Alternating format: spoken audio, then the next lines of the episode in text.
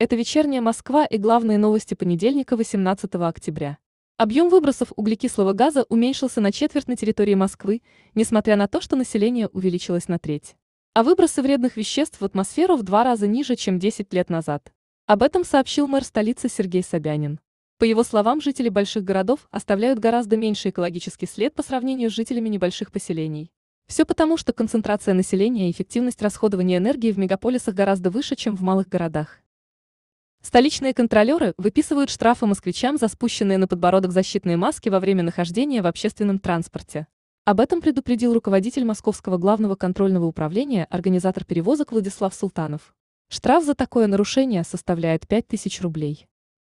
Комиссия Мосгордумы по социальной и экономической политике одобрила законопроект о бесплатном проезде для многодетных родителей в транспорте.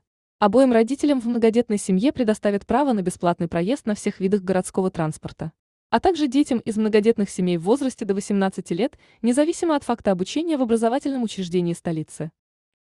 В одной из пермских школ 12-летний учащийся открыл стрельбу из охотничьего ружья. Подросток без проблем пронес оружие в учебное заведение, спрятав его под курткой. Охранник не обратил внимания на подростка, а турникеты не сработали. Шестиклассник успел произвести два выстрела из карабина, однако его успели задержать. По уточненным данным пострадал один человек.